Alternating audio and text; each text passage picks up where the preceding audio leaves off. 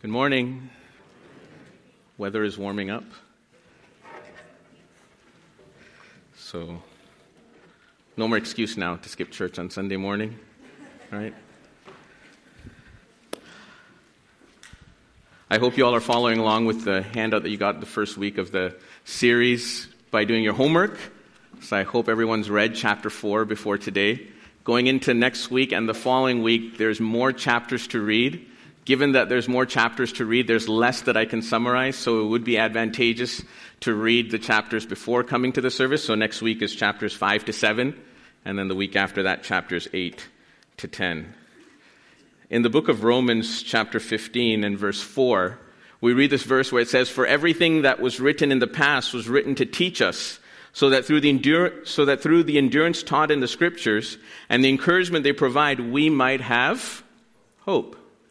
And so we study these stories in the Old Testament, we study these things uh, that are written in order so that we also, through faith and patience, inherit the promises. Through faith and pa- patience and encouragement of the scriptures, we might have hope.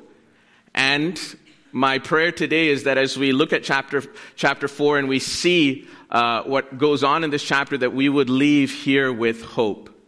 That we would leave here knowing that the Lord is with us to help us. So last week we ended chapter 3 with Haman issuing a decree or an edict uh, that everyone in the king's provinces had to destroy, kill, and annihilate all the Jewish people throughout the provinces. And the city of Susa was a bit confused, but Haman was rejoicing because of this. So they were basically at the brink of a Holocaust. They were at the brink of a, of a genocide that was going to take place. I don't know how many of you know, but yesterday, January 27th, was actually the International uh, Holocaust Remembrance Day, where people all over the world remember what happened during World War II and how the, and the Jewish Holocaust that took place during that time. And I think it's pertinent that it was celebrated yesterday, and we're studying through the series of Esther to see some of the um, anti Semitism in this book against the Jewish people. And as we saw last week, we are the true Jewish people uh, as we give our lives to Christ and walk with Him and accept Him as our Savior. So, coming into chapter 4, Mordecai hears about this edict that was sent out, and in, he tears his clothes and he puts on sackcloth and ashes, and he begins to wail loudly and cry out there. And so, when the edict arrives as well into some of the other provinces, there's great mourning among the Jews. And so there's fasting and there's weeping and wailing. But there's one person that doesn't know what's going on, and that's Esther. She's sort of in the dark. And so she hears about what Mordecai's doing out in the streets, and she hears about all of these things that's, uh, that's going on. And so she sends some clothes, actually, to Mordecai in order for him to change from his, his sackcloth and ashes and put on some nice clothes. So Esther, um, but Mordecai refuses that. And so what happens is that Esther sends her attendants to Mordecai and says, Hey, what's going on? And so Mordecai gives this uh, reply in Esther chapter 4 and verse 8. He also gave him, uh, gave him a copy of the text of the edict for their annihilation. This is the answer that Mordecai gives back to Esther, which is being published in Susa to show to Esther and to explain to her. And he told him to instruct her to go to the king's presence, to beg for mercy and plead with him for her people. So there's this, there's this instruction that Mordecai gives to Esther go and beg for your people. Now, initially, Esther is hesitant to this. She doesn't obey right away, right? She gives this excuse and says that, look, I haven't been called into the king's presence for 30 days. And you know the law that's here that unless I'm called by the king, I cannot go. And so her hesitation actually gives us comfort and hope who many times we're not very quick to step up and stand in the gap. Many times we're not quick to step up and do what we're supposed to do. And Esther here, she hesitates a little bit. And then Mordecai and Esther have this exchange, which ends chapter 4. And this exchange from verses 12 to 16 is probably the most famous part of the book of Esther. And it's probably some of the phrases and lines that are very common to, uh, to us when we think about the book of Esther. And so it starts off, it says, when Esther's words were reported to Mordecai, he sent back this answer. So Esther sends the, the, her response to Mordecai and said, look, I haven't been called to the king. I can't go, right? I haven't seen him for 30 days. And then the response is here. Do not, this is Mordecai's response. Do not think that because you are in the king's house, you alone of all the Jews will escape. For if you remain silent at this time, relief and deliverance for the Jews will arise from another place. But you and your father's family will perish. And who knows but that you have come to your royal position for such a time as this. Then Esther sent this reply to Mordecai Go, gather together all the Jews who are in Susa and fast for me. Do not eat or drink for three days, night or day. I and my attendants will fast as you do. When this is done, I will go to the king, even though it is against the law. And if I perish, I perish. Let's pray. Father, we thank you for your word. We pray that as we look at some of these things this morning, that you would speak to us and that you would encourage us. Lord, that we would be bold for you, that we would be willing to take a risk for the cause of Christ. In Jesus' name, amen. So, this story here is pretty interesting. Actually, the, the tone of Mordecai actually here is pretty interesting because um, some scholars actually think that Mordecai is actually giving Esther a threat here, uh, a veiled threat. Because actually, what Mordecai says here, he says, Look, Esther, if you're not going to do what, what you can do, deliverance for the Jews will come from another place. But then he tags on and he says, But you and your family will still perish. So, in one sense, now, if deliverance came from another place, then she also should be saved. But here Mordecai says, look, if you're not going to do this, deliverance will come from another place, but you will perish. Right? So it seems like a little bit of a threat that Mordecai is giving to, to, uh, to Esther. But in any case, Mordecai challenges her. And she rises up to the challenge. And here we see the strength, the boldness, and the courage of Esther to lay down her life, right? Not just for herself and for her family, but also for the whole nation. So this morning, I just would like to go through in, in, this chapter and just see four lessons that we can take away. Four things that we can take away from this, from this passage. Number one, and this is similar to what I shared in, in, in part one of this series, is the virtue of self-sacrifice exemplifies true beauty. Now, the author is very, the author of this book is, is an amazing author, I think, because he offers so much compare and contrast. He offers so much dramatic irony. He offers so many different themes within this book. But here we see in chapter 1 and 2, as we saw before, we see so much pomp, extravagance, um, wealth, and fame. The king is showing off all of these things. He brings out all of his gold. He has this huge feast. And um, he wants to show off his queen as well, Queen Vashti, to all the people. I think if we were to characterize the, the, the theme or the mood at that time, we would say that it was one of selfishness. Just concerned with me, myself, and I. What can I get from this? And the, the contrast is with chapter 4 because here in chapter 4 with Esther's answer and she says, look, I'm going to go to the king and if I perish, I perish. I think that the, the mood or the, the, the type that's here is the idea of self-sacrifice. In chapter 2, and everything that's going through, uh, that Esther is going through, we don't see at any point in time in chapter 2 that Esther is willing to die and say, no, I'm going to hold to my Jewish ideals and I'm going to hold to what the Jewish people uh, teach, no, and, and, and die instead of going into the king. No, she never says anything like that. But in chapter 4, we see a contrast with Esther. Now we see that she's willing to die. She's willing to lay down her life. And this is a theme we see in the New Testament in John 15, verse 13. Greater love is no one than this, to lay down one's life for one's friends. This is what we see as Esther, as a, as a type of Christ, how she was willing to lay down her life in order to intercede for her people and for, for her nation. In Ephesians chapter 2, it says, Walk in the way of love, just as Christ loved us and gave himself up for us as a fragrant offering, a sacrifice to God. True beauty, I believe, is exemplified in self sacrifice. You know, there's a story in the Old Testament about Abraham uh, and how he wanted to find a wife for his son Isaac. And so Abraham sends his servant back to his homeland and he tells his servant to go and bring back a, a woman for his wife, for his son Isaac as, as, uh, as his wife. And so the servant comes to this place where uh, Abraham's family is, around the place where they live, and the servant puts a petition before the Lord. He puts, he puts a test, we can say, before the Lord, and he says, Lord, I'm here. And I'm here to, I need some water and I need some water for my camels. So here's the test, Lord. I'm at the well. The first girl that comes and offers me water and then on her own says, I'm going to give water to your camels. That's the girl. What was the qualification he was looking for? Someone who is willing to sacrifice. You know, watering camel, giving water to camels is not some easy thing. Camels drink and drink and then they'll drink even more and then they store it up. And so to give water to all of those camels, this wasn't just like a, you know, just like the common thing that people would say. And so what the servant was looking for was for a w- woman, for a girl who would sacrifice, who would think about others before she would think about herself.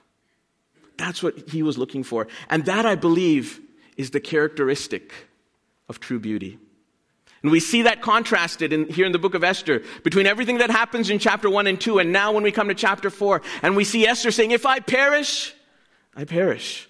Peter talks about, about that a little bit as well in 1 Peter chapter 3 when he talks about what true beauty is and he says that true beauty is the inner self, the, the gentle and quiet spirit which is in the sight of God of great price.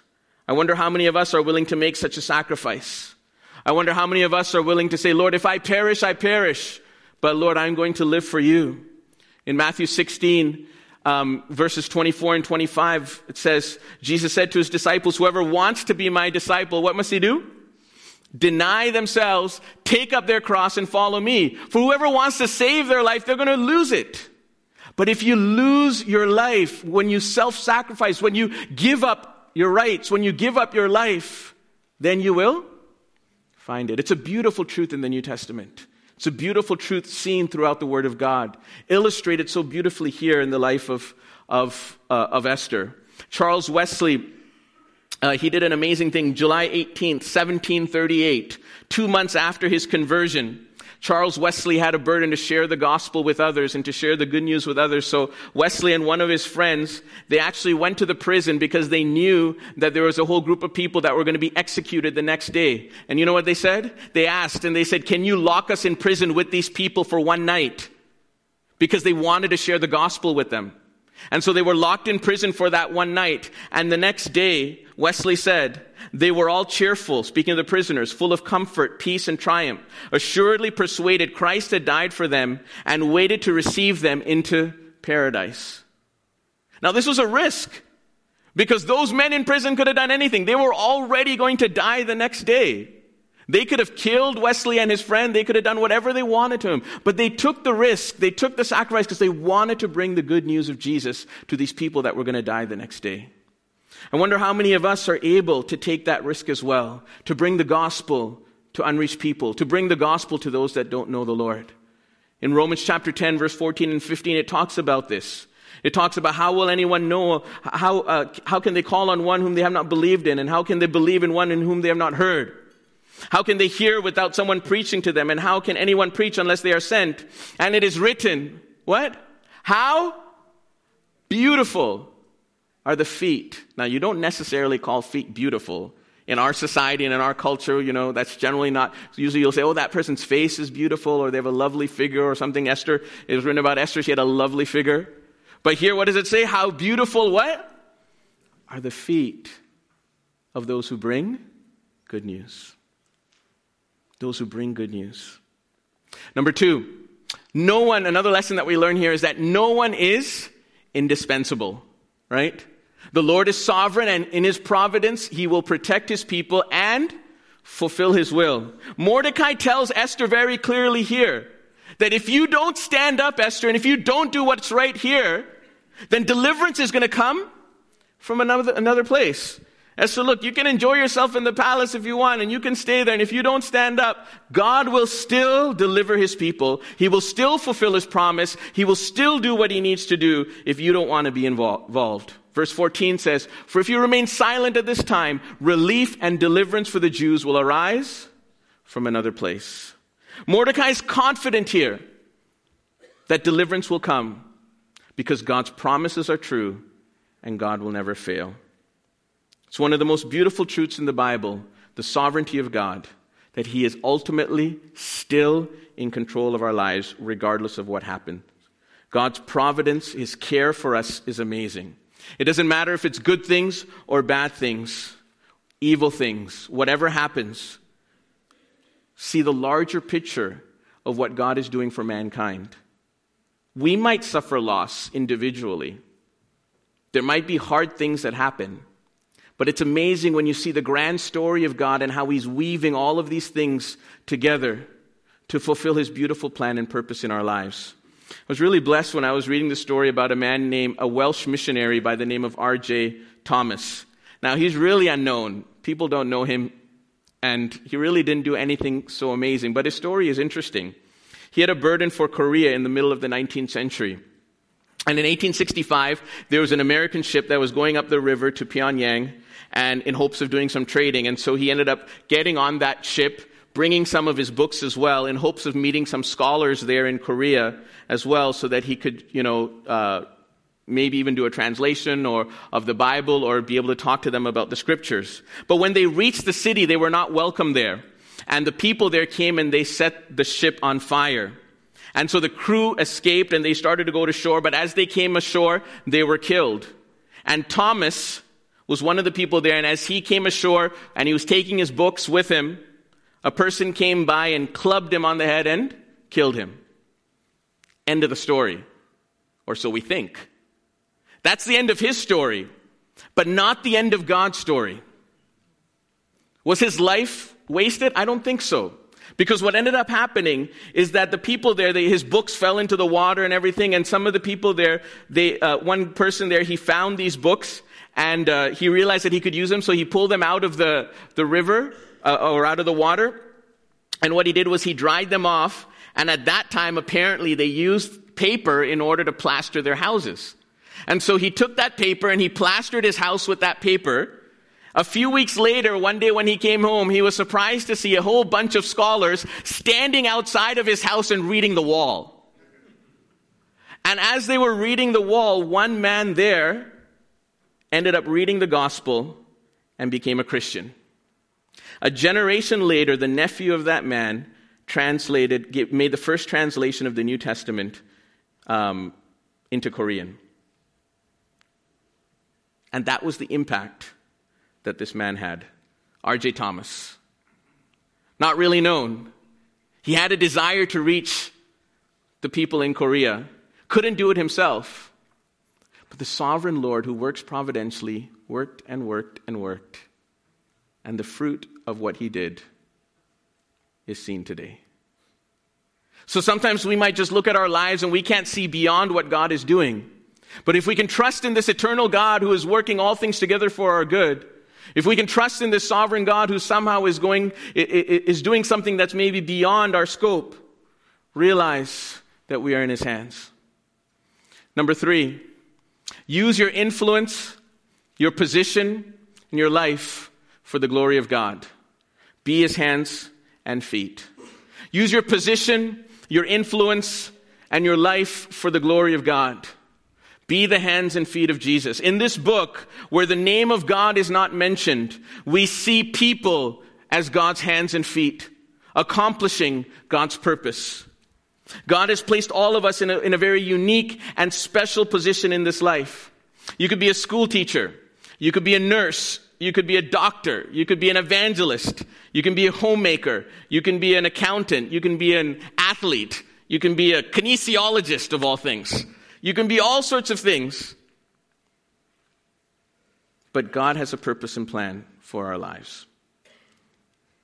And sometimes we're going to have to make the hard decisions that reveal our allegiance to Christ.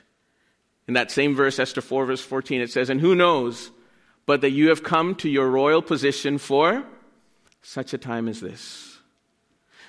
Esther, you have come to this position of being queen for such a time as this. Use your position. Use your influence. Use the power that you have in order to save your people. Up until this time, Esther had kept her Jewish ancestry a secret. She had not revealed it. Maybe in our lives, uh, at our workplaces or in social circles, maybe there are people that don't know that we're Christians. Maybe there are people that don't know what our stand is for the Lord because maybe we're afraid of being persecuted. Maybe we're afraid of being spoken against or despised. Maybe there, there'll arise a difficult issue at your work or at school, and then you have to decide on what side are you going to fall? On what place are you going to stand? There was a young man, and uh, you know, uh, when he was in school, and he would sit at his table and he would play cards with his friends. But as he would play cards with his friends, he would hear all sorts of swearing and cursing and all sorts of things. And so one day, he was a Christian, but one day the Lord told him you shouldn't sit with your, your friends anymore.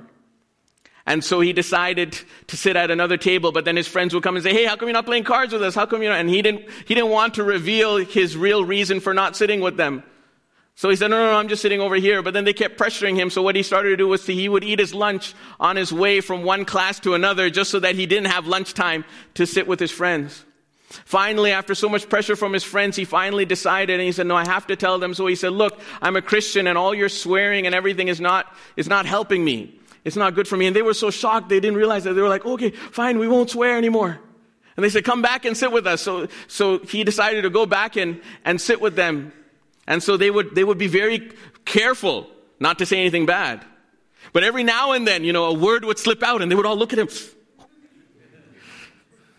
But he had to take a stand for what he felt was right. There was a time in Israel's history as well when, when the children of Israel started worshiping idols and other gods, and Elijah came along and challenged the false prophets of Baal at Mount Carmel and said, The God that answers by fire is the true and the living God.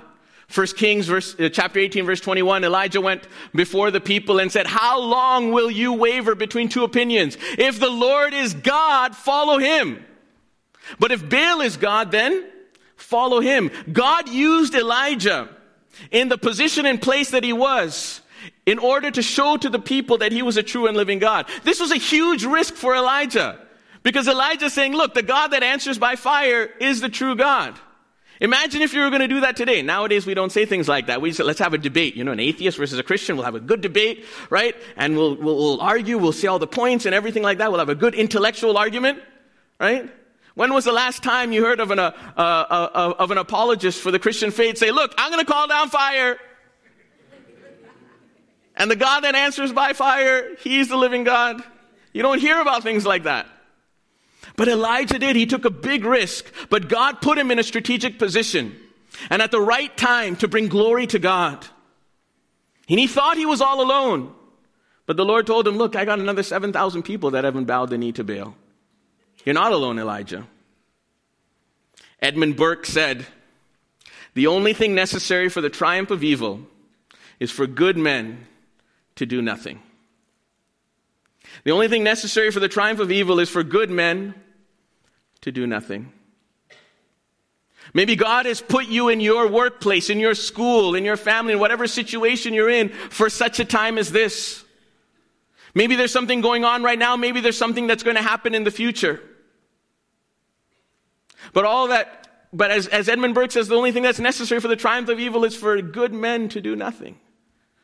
At that time, when there's a decision to be made, at that time when we have to decide whether we fall on this side or fall on that side, at that time when we have to decide whether we're going to reveal our Jewish ancestry and say, yes, we are the true Jews, yes, I am a Christian, will we do that? When there's a big decision to make, when there's a clash between culture, when there's a clash between the values of the world and our values, which side will we fall on? Esther here gives us the example. And she says, I'm going to stand, but if I perish, I perish. And in our world today, when we have a decision to make, when we want to side with the, with the values of the Word of God or side with the values of the world, will we stand and say, well, if people persecute me, if people ridicule me, if people say all whatever they want for, uh, about me, I am still going to stand on the side of the Lord? Dietrich Bonhoeffer lived during the time of, of World War II, and he spoke up about the evils that Hitler was, was promoting. And he helped to start what's called the Confessing Church, an organization of churches that took a stand against Nazism. And he wrote about discipleship. He wrote about the cost of the discipleship, the cost of actually, truly following the Lord. And he was taken to a prison camp and he died in a concentration camp just a little bit before the end of the war. But he used his position to speak up and invest in others. It's not always going to be easy. Actually, more often than not, it's going to be very difficult. John Bunyan, who is the author of Pilgrim's Progress, the, the second most published book behind the Bible, wrote another book called Counsels to Sufferers, or Counsels to People That Go Through Suffering. And he tried to answer the question why he decided to stay in prison when he had a wife at home and four kids, and one of them was blind and they were going through a difficult time. And all he had to do to get out of prison was to sign a statement that said, I am not going to preach the gospel. But he decided not to. And he stayed in prison. But God used him, even in prison, in a position of influence. And he wrote this book, and he wrote the other book, Pilgrim's Progress, which has become a multiplied blessing to thousands of people. Daniel also was brought into the palace and given a position of authority and responsibility. And in a similar situation to Haman and Mordecai, because Haman is offering this edict and saying, okay, we got to kill off all of the Jews. In Daniel's time, there was another edict that was made, and that was no one can pray to anyone but the king. You can't pray to your God or to any other God, only to the king. But Daniel was accustomed to praying to his God. And so he did whatever he normally did. He got, he went to his room and he knelt down and he prayed to God. But he knew that the cost of doing that was going to be to be thrown in the lion's den. And he was, and God protected him. A beautiful story in the Bible. But that's not my main point. The main point is seen at the end of the story in Daniel chapter 6 and verse 26. After Daniel is taken out of the lion's den, after Daniel is, is seeing that the God of Daniel is the true God because he protected Daniel from the lions. Then the king issues another decree. It says, I issue, the king speaking, I issue a decree that in every part of my kingdom, people must fear and reverence the God of Daniel.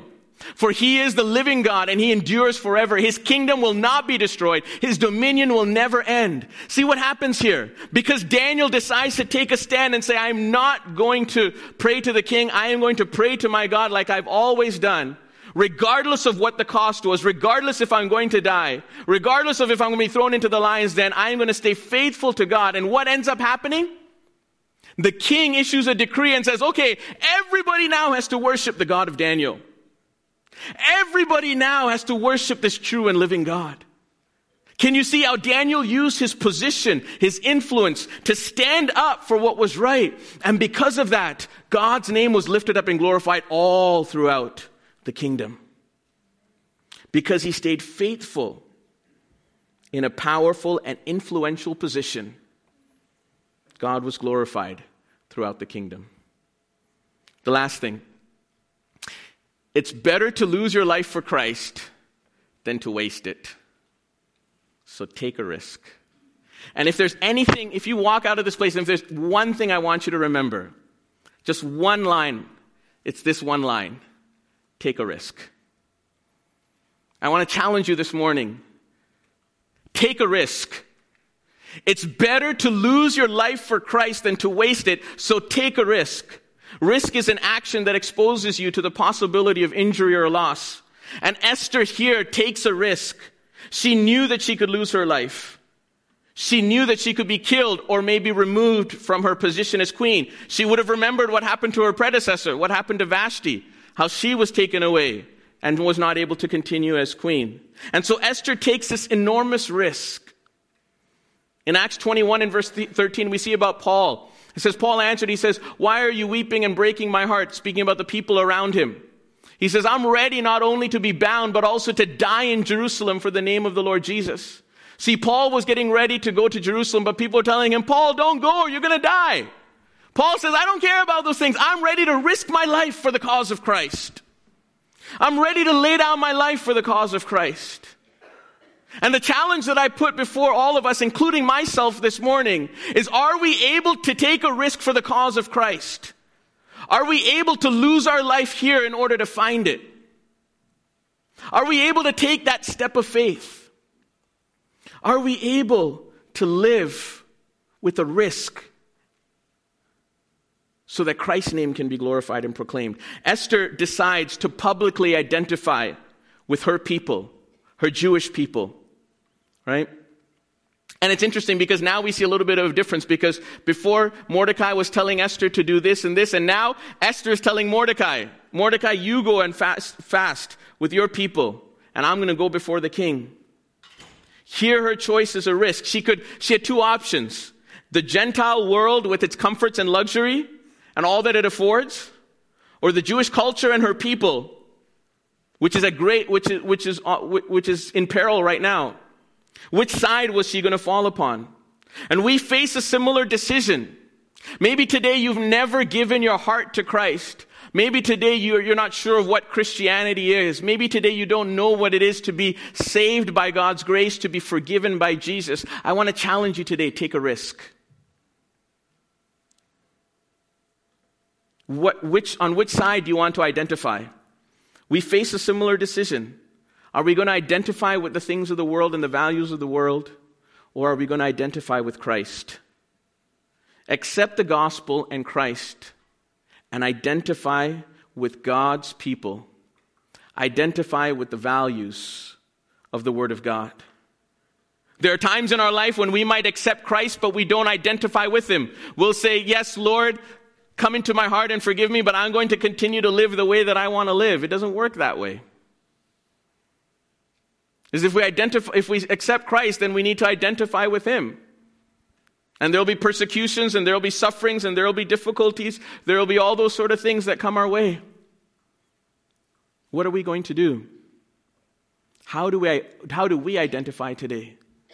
It's, it's worth it to lose our life for Christ and take that risk. We have a decision to make.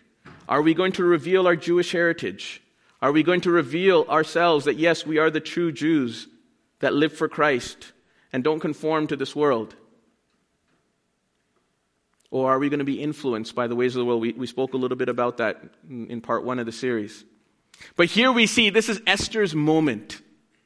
This is Esther's moment to decide and take a risk. And there will be moments for us when we're going to have to decide on which side are we going to fall. There'll be times of temptations and times of trials. There'll be moments that we'll be tried. Should I cheat on this test? On which side will we fall? Should I cheat on my taxes? On which side will we fall? Should I cheat on my spouse? On which side will we fall? Dear people of God, dear friends, there will be a test. There will be a time and will we be able to stand with Esther and say, Well, if I perish, I perish, but I'm going to stand for what is right? In one sense, it was an identity crisis for Esther. You know, in this book, we didn't look at it before, but in this book, Esther actually has two names Esther and Hadassah, which was her Jewish name, Hadassah. And up until this point, we're, we're seeing Esther as Esther. But now, when she decides to take a stand, we're seeing Esther identifying with her people. We're seeing Esther as Hadassah. Are we going to live for this world or are we going to take a risk for Christ? Jesus never promised that it would be an easy life. He said that we would be betrayed. He said that we would be persecuted. He said that we'd be ridiculed. Peter in his epistle says, Don't think it strange concerning the fiery trial which you're going through. But even in that, God is working. And it's costly to follow Christ. It was, you know, it was a huge risk for Jesus to take the gospel and put it in the hands of unlearned fishermen. But he did it. And the Spirit of the Lord empowered them.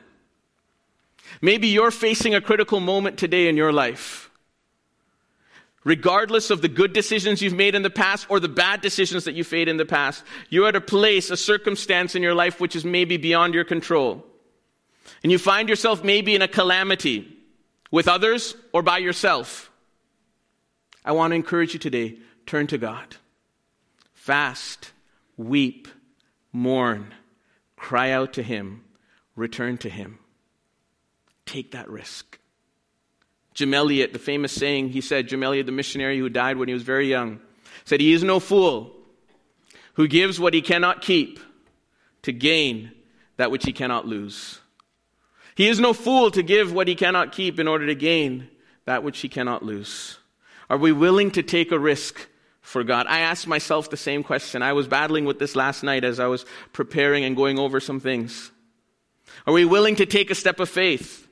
Are we willing to do something out of the box? Are we willing to lay down our life for the sake of Christ? Look at this in Romans chapter 16. Paul writes and he says, Greet Priscilla and Aquila, my co-workers in Christ. They risked their lives for me. Paul was so grateful. He said, they risked their lives for me. Greater love is no one than this, than a man lay down his life, lays down his life for his friends. How many missionaries in the past took the gospel to unreached places and they risked their lives? I told part of the story before some time ago about a missionary named John Paton and how he heard the story of two missionaries. One of them was the famous John Williams, who was, both of them were eaten by cannibals when they landed in, in an island in the South Seas. And the story he had heard. But he still decided to go there as well in order to take the gospel there. And one person came and told him, John, you're going to be eaten by cannibals. And he just replied and he said, Look, you're old as well. You're going to die. Worms are going to eat your body. For me, it doesn't matter if worms eat my body or cannibals eat my body, but if I can live for the glory of God, that's what counts.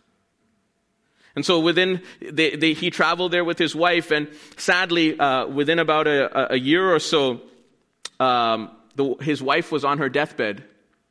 But you know what she said in her dying words? She said, I do not regret leaving home and friends. If I had to do it over, I would do it with more pleasure. Yes, with all my heart. She took a risk. And she was dying because of that risk, but she said, I would do it over again for the cause of Christ. Oh, and I would do it over again with all of my heart. Are we willing to take a risk? I want to read you a portion of, of what Paton uh, wrote regarding some of his hardships and the trials that he went through. He said, My enemies seldom slackened their hateful designs against my life. Now, when he says enemies, he's talking about these cannibals that were living all around him. I don't think any of us are in that situation. I don't know. If, you're going home today, I don't think you're worried about your neighbors coming over and say, hey, hey, can we eat? And they're not talking about going out to Swiss Chalet. This is what, this is the danger that he lived in. His enemies, his neighbors surrounding him, they were cannibals. And he said, a wild chief followed me around for four hours with his loaded musket and he uh, and directed it towards me. God restrained his hand. I spoke kindly to him, and and uh, and he ended my work as if he had not been there. Fully persuaded that my God had placed me there and would protect me till my allotted task was finished. Looking up in unceasing prayer to our Lord Jesus, I let all I I let all his uh, I lift up my hands and felt immortal till my work was done. Trials and hairbreadth escapes strengthened my faith and seemed only to nerve me for more to follow. And they did tread swiftly upon each other's heels. Without that abiding consciousness of the presence and power of my Lord and Savior, nothing in the world could have preserved me from losing my reason and perishing miserably. His words, Lo, I am with you always, even unto the end, became so real to me that it would that it would not have startled me to behold him, as Stephen did, gazing down upon that scene. It is a sobering truth that I had my nearest and most intimate glimpses of the presence of my Lord in those dread moments when musket, club, or spear was being leveled at my life. He took a risk for the cause of Christ. Sometimes we're willing to take a risk, but it's not really a risk. It's only if everything works out well for me, then I'll do it. If everything is fine and nice, then I'll do it. If there's other people to help me, then I'll do it. No, that's not the story of the gospel. It's not the story of heroes of faith in the past. But let's take a risk. Let's take a risk for God. In closing, just a, the, this last example from, from the Bible I want to share with you from the book of Numbers. And it's, a, it's an example of the children of Israel. And it's a sad example that we can learn from, actually. They were at the brink of entering into the promised land. They were at the brink of seeing all of the promises of God fulfilled in their lives. But they became scared and they chickened out at the last moment. They didn't trust and depend upon the promises of God that brought them there. And in Numbers 14, in verse 7 to 10, it says, If the Lord is pleased with us, these were some of the people that wanted to enter into the promised land. If the Lord is pleased with us, he will lead us into that land, a land flowing with milk and honey, and will give it to us. Only do not rebel against the Lord, and do not be afraid of the people of the land, because we will devour them. Their protection is gone, but the Lord is with us. Do not be afraid of them. But what happened? What did the whole assembly say? They wanted to stone them. They said, No, we can't go into that promised land. Those people are giants. Those people are big. We can't go. They had to take the risk to go into the promised land. They had to take the risk that God would be with them in the battle. They had to take the risk on the promises of God that He would be faithful to His word. But sadly, they didn't. And what happened? For 40 years, they ended up wandering in the wilderness. For 40 years, they lost out on the land that flowed with milk and honey. For 40 years, they missed out on everything that God had for them because they did not want to take a risk. And dear friends, I just want to challenge you today, and it's a challenge for me. Will we take a risk for Christ? Will we reveal our Jewish heritage, that we are the true Christians that stand with the Lord and stand with the gospel and value what Christ values? Will we take that risk? Maybe to go to another place, another land. Maybe, I don't know what God might be putting upon your heart. Maybe it's a risk to, to start a, a, business that might help other people. Maybe it's a risk within your family. Maybe it's a risk to, to go to an unreached place. Maybe it's a, a, a financial decision that you have to make. I don't know what it could be. But the children of Israel, they lost out because they were not willing to take that risk. And in many, in, in, in, many ways, it really wasn't a risk for them because God told them, if you go, I will give you the land. All they had to do was trust in, the, in His promises. I just want to encourage you today. It's so much better. It is so much better. It is so much better to lose your life for Christ than to waste it in other things. So take that risk. Take that risk because God has brought you to your position and place for such a time as this. We're going to sing this song, Whom Shall I Fear? It's beautiful words. You hear me when I call. You are my morning song. Though darkness fills the night, it cannot hide. Whom shall I fear? Don't fear. Just trust in God. You crush the enemy underneath my feet. You are my sword and shield, though trouble lingers near. Whom shall I fear? I know who goes before me. I know who stands behind. The God of angel armies is always by my side. The one who reigns forever, he is a friend of mine. The God of angel armies is always by my side.